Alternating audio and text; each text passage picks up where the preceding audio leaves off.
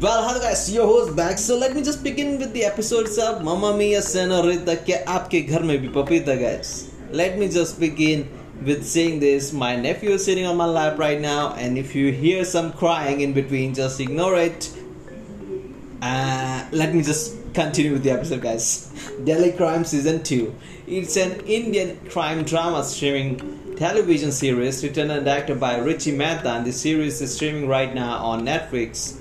And plotline Vartika Chaturvedi is getting her team back to work on a new case, and that has emerged. This time, she and her team has to catch a group that has been targeting old, wealthy couples around the city. Pressure builds up on Vartika from high authorities, and still she chooses to stay behind the line and be a true person to herself and her responsibility as a dutiful protector of the city. When she and her team was on the verge to catch the culprits, they stopped but one of them, who was greedy enough to, to make more money, killed others in the team and was on a run. But Vartika was desperate enough to catch the whole team, and she did catch the mastermind behind the crimes. And the reason they killed, as they were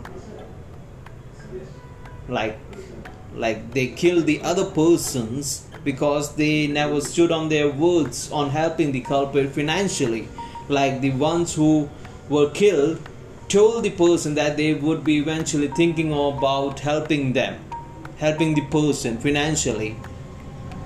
So now the synopsis a perfect crime series which shows suspense and much needed investigation scenes of police officers was the plus point to the series. And if someone loves something like this then make sure you watch the latest season of Delhi Crime and the series is divided to five episodes and each episode is having 45 to 50 minutes time frame guys. And have a great day and thanks for listening and thanks to my nephew for not crying on my lap while i record guys. Thanks for it guys. Bye.